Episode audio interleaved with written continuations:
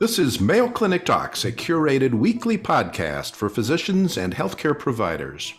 I'm your host, Daryl Chutka, a general internist at Mayo Clinic in Rochester, Minnesota. Unhealthy use of alcohol has the potential to affect not only the individual who consumes the alcohol, but a variety of others as well. Alcohol? It's the most commonly used addictive substance with an estimated prevalence of about 7% of the U.S. population. Excessive use has the potential to cause damage to essentially every organ system, and it's thought to reduce one's life expectancy by approximately 10 years. Whereas treatment is available and has the potential to be very successful, it often requires an ongoing lifetime of therapy. Today's podcast will discuss alcoholism, and our guest is Dr. Terry Schneekloth a psychiatrist and addiction medicine specialist. Dr. Schneekloth is the chair of psychiatry and psychology at the Mayo Clinic in Scottsdale, Arizona. Today, we'll discuss when you should suspect alcoholism in your patients, how to make a diagnosis, and which management techniques have been shown to be effective. Terry, welcome, and thank you so much for joining us for this uh, really important topic. Well, thank you, Daryl, for including me in the podcast. I'm really delighted to be with you today to talk about alcoholism and alcohol use problems. Well, is alcoholism still an appropriate term? I mean, there's multiple terms out there alcohol abuse, alcoholism, alcohol dependence, alcohol use disorder. Do they all mean the same thing? I think the definitions are a great way for us to start in thinking about the problem of alcohol use. And, you know, as you point out, the term alcoholism is an old one. It has a lot of negative baggage or connotations that go with it. I encourage particularly clinicians to think about alcohol in five categories regarding the relationship between a person and alcohol just in brief, the first category is about 25% of our population, which are those people who do not use alcohol at all. They're completely abstinent. And that number is shrinking. It used to be about a third of the population. People choose not to drink because they don't like the taste, they don't like the experience, because of religious reasons, health reasons. Then the majority of people in the US are social drinkers. So, really, the second category is social drinking. It's most people Many people are surprised that over 50% of social drinkers use less than 12 drinks in a year. So while there are many people out there that drink more, high percent of the population drinking very little, choosing to drink very little. The next category of the five is what I'm going to call at risk drinking. And that is a term used by the National Institute of Alcohol Abuse and Alcoholism. What at risk drinking means is that people are drinking beyond what is recommended by the National Institute of Health. And it doesn't mean that it's an alcohol problem per se or it's an addiction, but it means the dose of alcohol is high enough to do damage to their physical or emotional health. And for men under 65, that's more than four in any one event. So more than four is a binge or more than 14 in a week. And for women, based on different body water status, it's any more than three in one event or one day, and any more than seven in a week. So I think it's important to come back to those at risk drinkers because many physicians see those at risk drinkers in their office, and it's an important part of their healthcare to talk about it. You know, the fourth category are what we call the abusers. And that is when people are drinking enough that they're starting to have life problems related to their drinking, but they're not addicted to it. So the abusers can say, I'm drinking too much. My physician has said I need to slow down. And they can back down and resume a prior pattern of social drinking or limited drinking. And often this is where we make the distinction between the abuser and the person who is addicted, because one of the symptoms of alcoholism or alcohol dependence is that you repeatedly fail in those attempts to reduce your dose and lose control over your drinking. So the fifth category is that category that was called alcoholism. Then it was defined as addiction and redefined as alcohol dependence. Now, according to the diagnostic nomenclature we use, the DSM 5, it is moderate to severe alcohol use disorder. But all those mean that a person has become addicted to that substance. So, how do we pick up symptoms that patients may give us that would suggest they have a problem with alcohol? These come out both in the physical exam and in the clinical evaluation or collecting history from the patient or from the patient's partner, family members.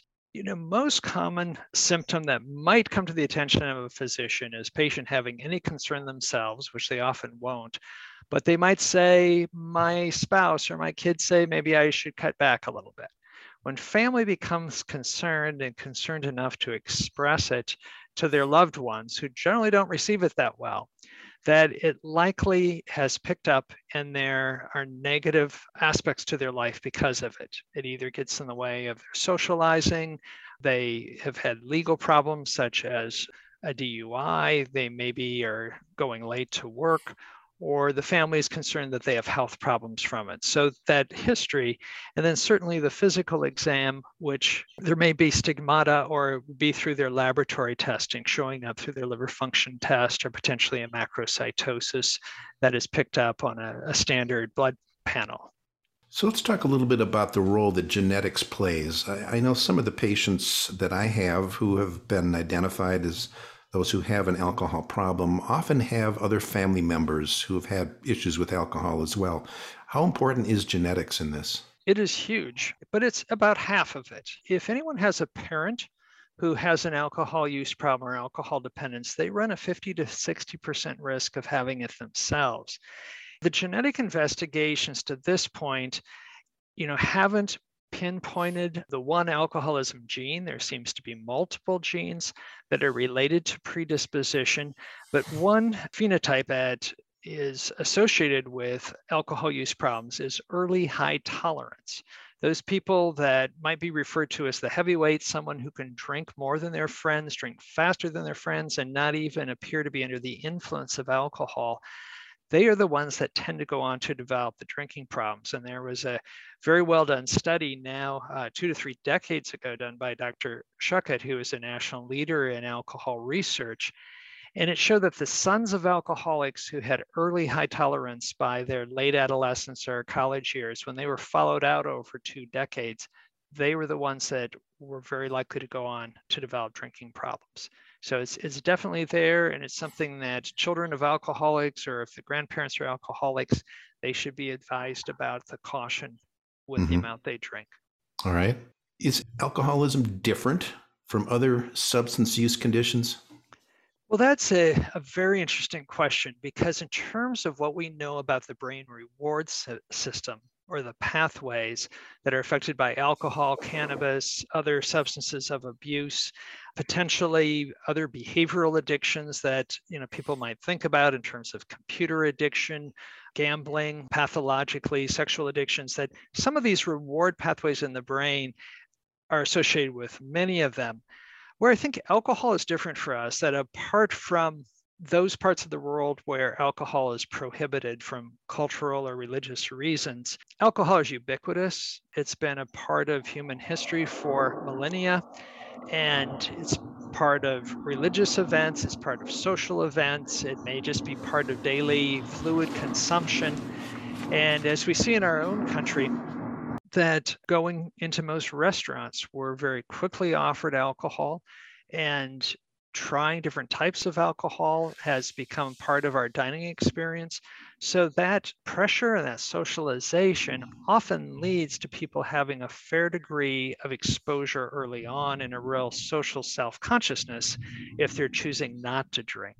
And so those are, are major factors that affect people in trying alcohol. And, and we're seeing that much more now with cannabis, where it has become legal or decriminalized, or where there's medical cannabis, that social acceptance is increasing the rates of use and then also the rates of problem use. Mm-hmm. Well, and also when you compare it to substances such as opioids, it's certainly easily available. It's legal, as you mentioned. It's a, it's part of our social life, and for most, it's pretty affordable. That's right. I mean, it can be anything from very expensive for people that can afford it, or it could be very inexpensive. And the accessibility is generally there and easily available from high school on up. Unfortunately, cannabis has become much more available to even children in grade schools and in middle schools. So that's where many youth are now starting and then make a transition to alcohol during later adolescence. You mentioned earlier some of the symptoms patients may describe to us that may give us a clue that they may have an alcohol problem. What about lab abnormalities? What might we, we notice on kind of routine labs that we commonly order? For most general physicians to keep in mind that the GGT is the most sensitive LFT to picking up higher dose alcohol use. And it's not commonly done as most of most standard panels. Now, the AST, which is often collected, and if it's collected in conjunction with an ALT, you can look at AST ALT ratio, which is not uncommonly two to one in people who are regularly using higher doses of alcohol. I mentioned macrocytosis there was an interesting study that found that yes, uh, macrocytosis is associated not uncommonly with alcohol use problems, but much more in men. The study showed that uh, approximately 80% of men who are under age 60 if they have a macrocytosis, it's associated with excessive alcohol use. Whereas for women in that same age group, it was only 34% of the macrocytosis that was associated with alcohol. So to be watching for that, but really discriminating between male and female patients. For physicians who are suspecting alcohol use, in patients who say they're not drinking, all we used to have available for us was immediately using a breathalyzer to see if they were under the influence of alcohol or a urine drug screen, which only picks up alcohol for perhaps eight to 10 hours after the last drink. Now there are two tests available that are commonly used in monitoring programs or general clinical practice. An ethylglucuronide test, which is a urine test that is 100% sensitive for any kind of alcohol exposure for uh, the first 40 hours. So it's really much more effective if the clinician is trying to figure out has this person been drinking and is this why they're physically affected. Even a newer test, PEth testing or phosphatidyl ethanol, which is a, a serum test, but it picks up any drinking really for up to 12 days. So using that test even twice a month monitors for people who say that they're abstinent, but maybe are actively drinking surreptitiously. Let's talk about making a diagnosis. How is a diagnosis made? It must be more than just the total amount of alcohol consumed. You're right. It has, in some respects, very little to the total amount consumed. The DSM has 11 symptoms, and they're mostly behavioral symptoms, not physiologic symptoms. Important to recall as you look at that list of 11 that a mild alcohol use disorder is only two to three of the 11 symptoms, and that is the abuse category. Moderate alcohol use disorder is four to five of the symptoms, and six and higher is a severe alcohol use disorder.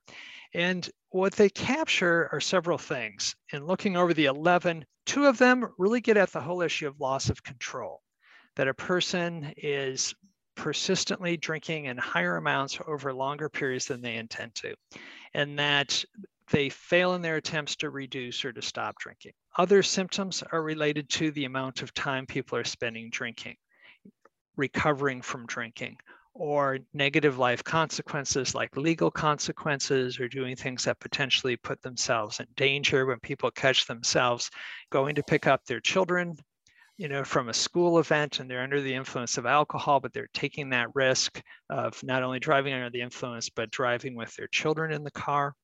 If there is persistent use when the physician has recommended that they cut back on their drinking, that is one of the symptoms. Or if they have emotional problems such as depression or anxiety worsened by drinking, then there are the physiologic symptoms, which include increased tolerance.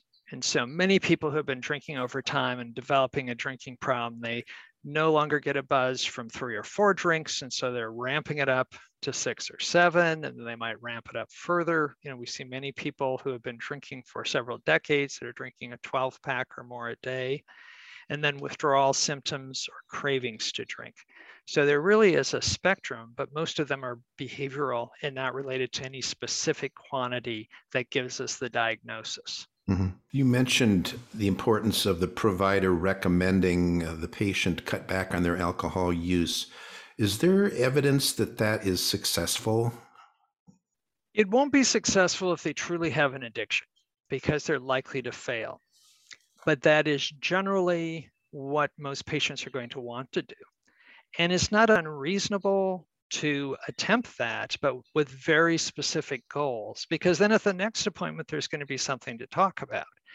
And it may appear that somebody has a very clear addiction, and yet their increased drinking may be in the context of a specifically devastating life event, and they find that they can do it.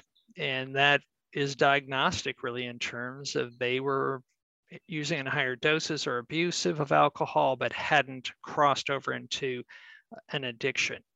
But as you point out, for many people, if they've been, you know, if they are addicted, particularly those who have been addicted for a long time, that isn't going to work. But then their physician will be able to say, okay, we tried this, it really didn't work. And if there are other physical symptoms, they may be means of motivating the patient to take a period of abstinence. And in perhaps enter some counseling or type of programming. So, in the patient that admits they need some help, what are the components of treatment that we have available today? You know, what amazed people in my field, where we thought everyone with a drinking problem needed us to get off alcohol. So, there was a, a study called NESARC that was done by the National Institute of Health two decades ago now, which showed that the majority of alcoholics stopped drinking without any professional help whatsoever. And so many people come to that point that they believe they're drinking too much and they stop completely, remove it from the house. Many of them might go to AA meetings. And I think this is important to point out because the intervention of the primary care provider can be very significant and expressing concern because people trust their primary physician. They're going to trust that primary physician even more than the mental health professional generally.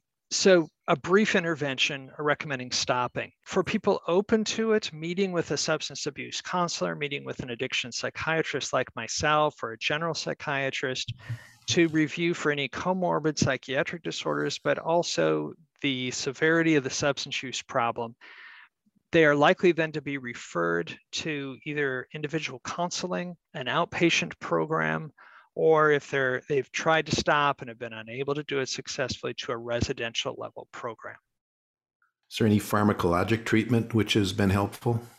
You know, there are several. There are three FDA approved medications to reduce drinking or decrease craving. The one that has been targeted specifically at alcohol craving and it works with the glutamatergic system in the brain is acamprosate. And acamprosate really dampens the potentiation of glutamate, which is the most common excitatory neurotransmitter in people who have stopped drinking. And so a acamprosate is taken three times a day. It shouldn't be started until people are off alcohol for at least 10 days. That's when it's been found to be most effective. But that can diminish craving, prolong abstinence. There's also naltrexone, which is available both orally as well in an injectable form, which seems to affect the reward mechanism by blocking opioid receptors. So people don't experience the pleasure they formerly experienced in drinking and then are much less likely to drink in a higher dose. Mm.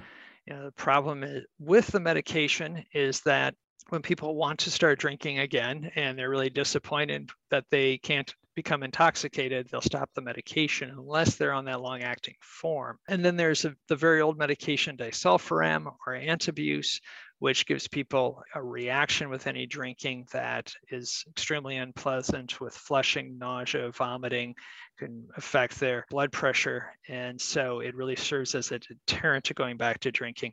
You know, there are three off label medications that have also been found in studies to be helpful, including baclofen, topiramate, and gabapentin. So we have a small arsenal that the numbers needed to treat, you know, tend to be about one in seven, one in 10, but for some individuals, they're extremely helpful. Do we know the long term outlook for patients who have been identified with an alcohol problem and have undergone some type of formal treatment? Way down the road, how effective is that? A general answer to your question is about 30% of people have completed a residential treatment and intensive outpatient programs remain completely abstinent one year later.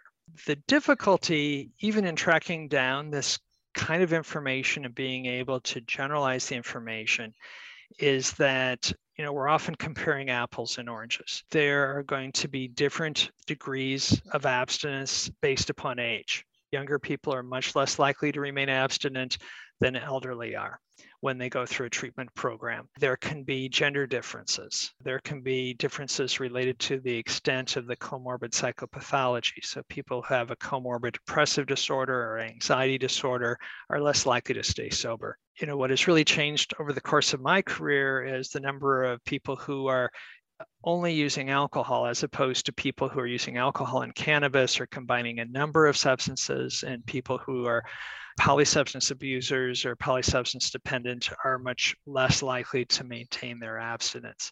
So, a number of those factors cause variance in the rates across the programs. The quality of the program itself and the intensity of the program will make huge differences mm-hmm. too. How about the patient where we know they have an alcohol problem? They know they have a problem, but they're unwilling to get help. Is there anything we can do to help those individuals? You know, I think the best thing that the primary care physician can do is affirm their concerns and be direct and honest with them about the facts. You know, that looks like you've got a fatty liver. This is what your ultrasound is showing. I'm concerned about these laboratory tests because this can affect your liver over time. Let's check out your heart. Whatever is factually associated with their drinking or potentially associated if their primary care physician is treating hypertension to be talking with them about this is likely exacerbating your hypertension or why we're having to go from one agent to another or add them and documenting those conversations the patients that i've been most readily able to move towards treatment after i see them are those who come with several years of notes from their primary care physician that this has been a long conversation. And then I'll be able to say, Dr. Chutka uh, has been documenting all this for you a- across a long time, that the two of you have talked about it, that it's been a concern. And what it tends to really do is jog their memory and break through some of that denial and resistance and motivate people to get help. So to see this as, you know, a marathon and that there is going to be resistance that part of addiction is denial rationalization minimizations of the amount they drink. But over time it often takes sort of that moment that they decide okay i need to stop this. Can individuals who have a history of alcoholism ever return to acceptable use of alcohol? If someone meets the criteria it's very unlikely that they'd be able to go back to drinking, which is why going back to the advent of AA and self help meetings and the beginning of addiction treatment programs across the country over 50 to 60 years ago, the emphasis is on abstinence. Because what a person with an addiction wants to do is be able to go back to be a social drinker. And it's why their repeated attempts fail and it's why there is that abstinence emphasis that the likelihood of going back is extremely high. Now, does that mean that no one has ever done it? Clearly, when it happens, it's unclear were they addicted to begin with, or were they more an alcohol abuser who was able to stop? But you know, whatever is changing in the brain, and again, we know about some of that circuitry and pathways, but there's not anything that we can specifically look at on a brain scan and say, you know, they've crossed this line and they can never go back. Let's say we have a patient who has had an al- has an alcohol problem. They are, have been successfully treated. They've been abstinent. What do we, as primary care providers, need to know or to do when we're providing care to a patient like that? Do we need to treat them any differently in terms of what we prescribe or what we recommend? The best thing that the primary care provider can do is to speak openly about how they're doing with their recovery you know, address this as one medical problem, affirming their abstinence, really breaking from some of the stigma or taboo. This is something I can't talk about, or this is going to be something mm-hmm. shameful for me to ask you about. But to see it as part of their health care that you're checking in and then like anything that they're doing really well whether they're monitoring their a1c whether they're you know keeping on track with their hypertension management that this is another problem that could really damage their health and you want to see how they're doing with it with a recognition that the success rates are very comparable to other medical conditions and that they can do extremely well. And, and also to keep in mind, because it is a chronic condition, there are people who can do well for years and then slip back to drinking. And so to maintain that level of vigilance and monitoring the liver function test or looking within laboratory testing for any evidence of relapse. What I was wondering about was we are now using cannabis products for medical reasons. Um, we will occasionally prescribe an opioid for pain management. Is that acceptable in a patient who's had a history of alcohol problems? You know, thank you for bringing it up and, and emphasizing that component of what the physician should be watching for because I've mentioned earlier these common circuits or pathways in the brain that are affected by every substance of abuse.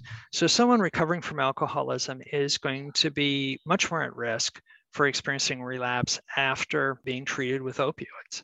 And I would say that in terms of cannabis products and the similarities in that they are both nervous system depressants, that there's a very high risk of cross addiction. And if anything else can be used, it would be preferably used for management. And for instance, you know, many patients I'm seeing, they, you know, had a cannabis use disorder or alcoholism, and then because of nausea, it's suggested they try cannabis. You know, much better to put them on something that's not going to be a substance of mm-hmm. abuse.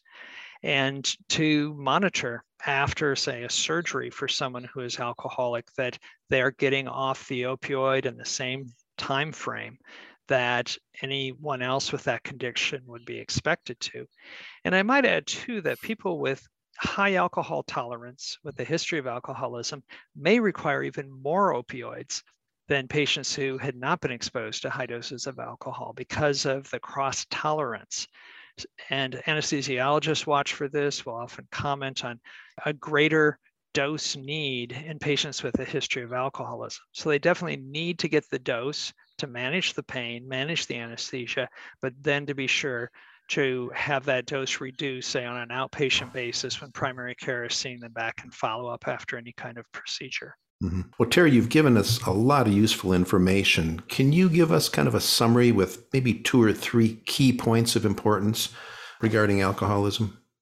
You know, probably the first point is just how common drinking problems are in a society where 75% of people drink, but that one in five men who drink have some sort of drinking problem over the course of their life. So, roughly 20%, 10% of women. So, this is very common. And just anticipate that if a patient has a drinking problem, they are going to have a defense system that would include denial, minimization, and rationalization. So much of the history needs to be gotten from collateral sources, from family members, or picking up on this from the laboratory test. I mentioned earlier that this is a long process and to not anticipate that the patient is necessarily on the first conversation going to take the opportunity to see an addiction professional or even have a period of reducing use, but to bring the topic up again and to talk about it in a very neutral way in factual based way about the effects of the alcohol. And then finally to remember that this is highly treatable.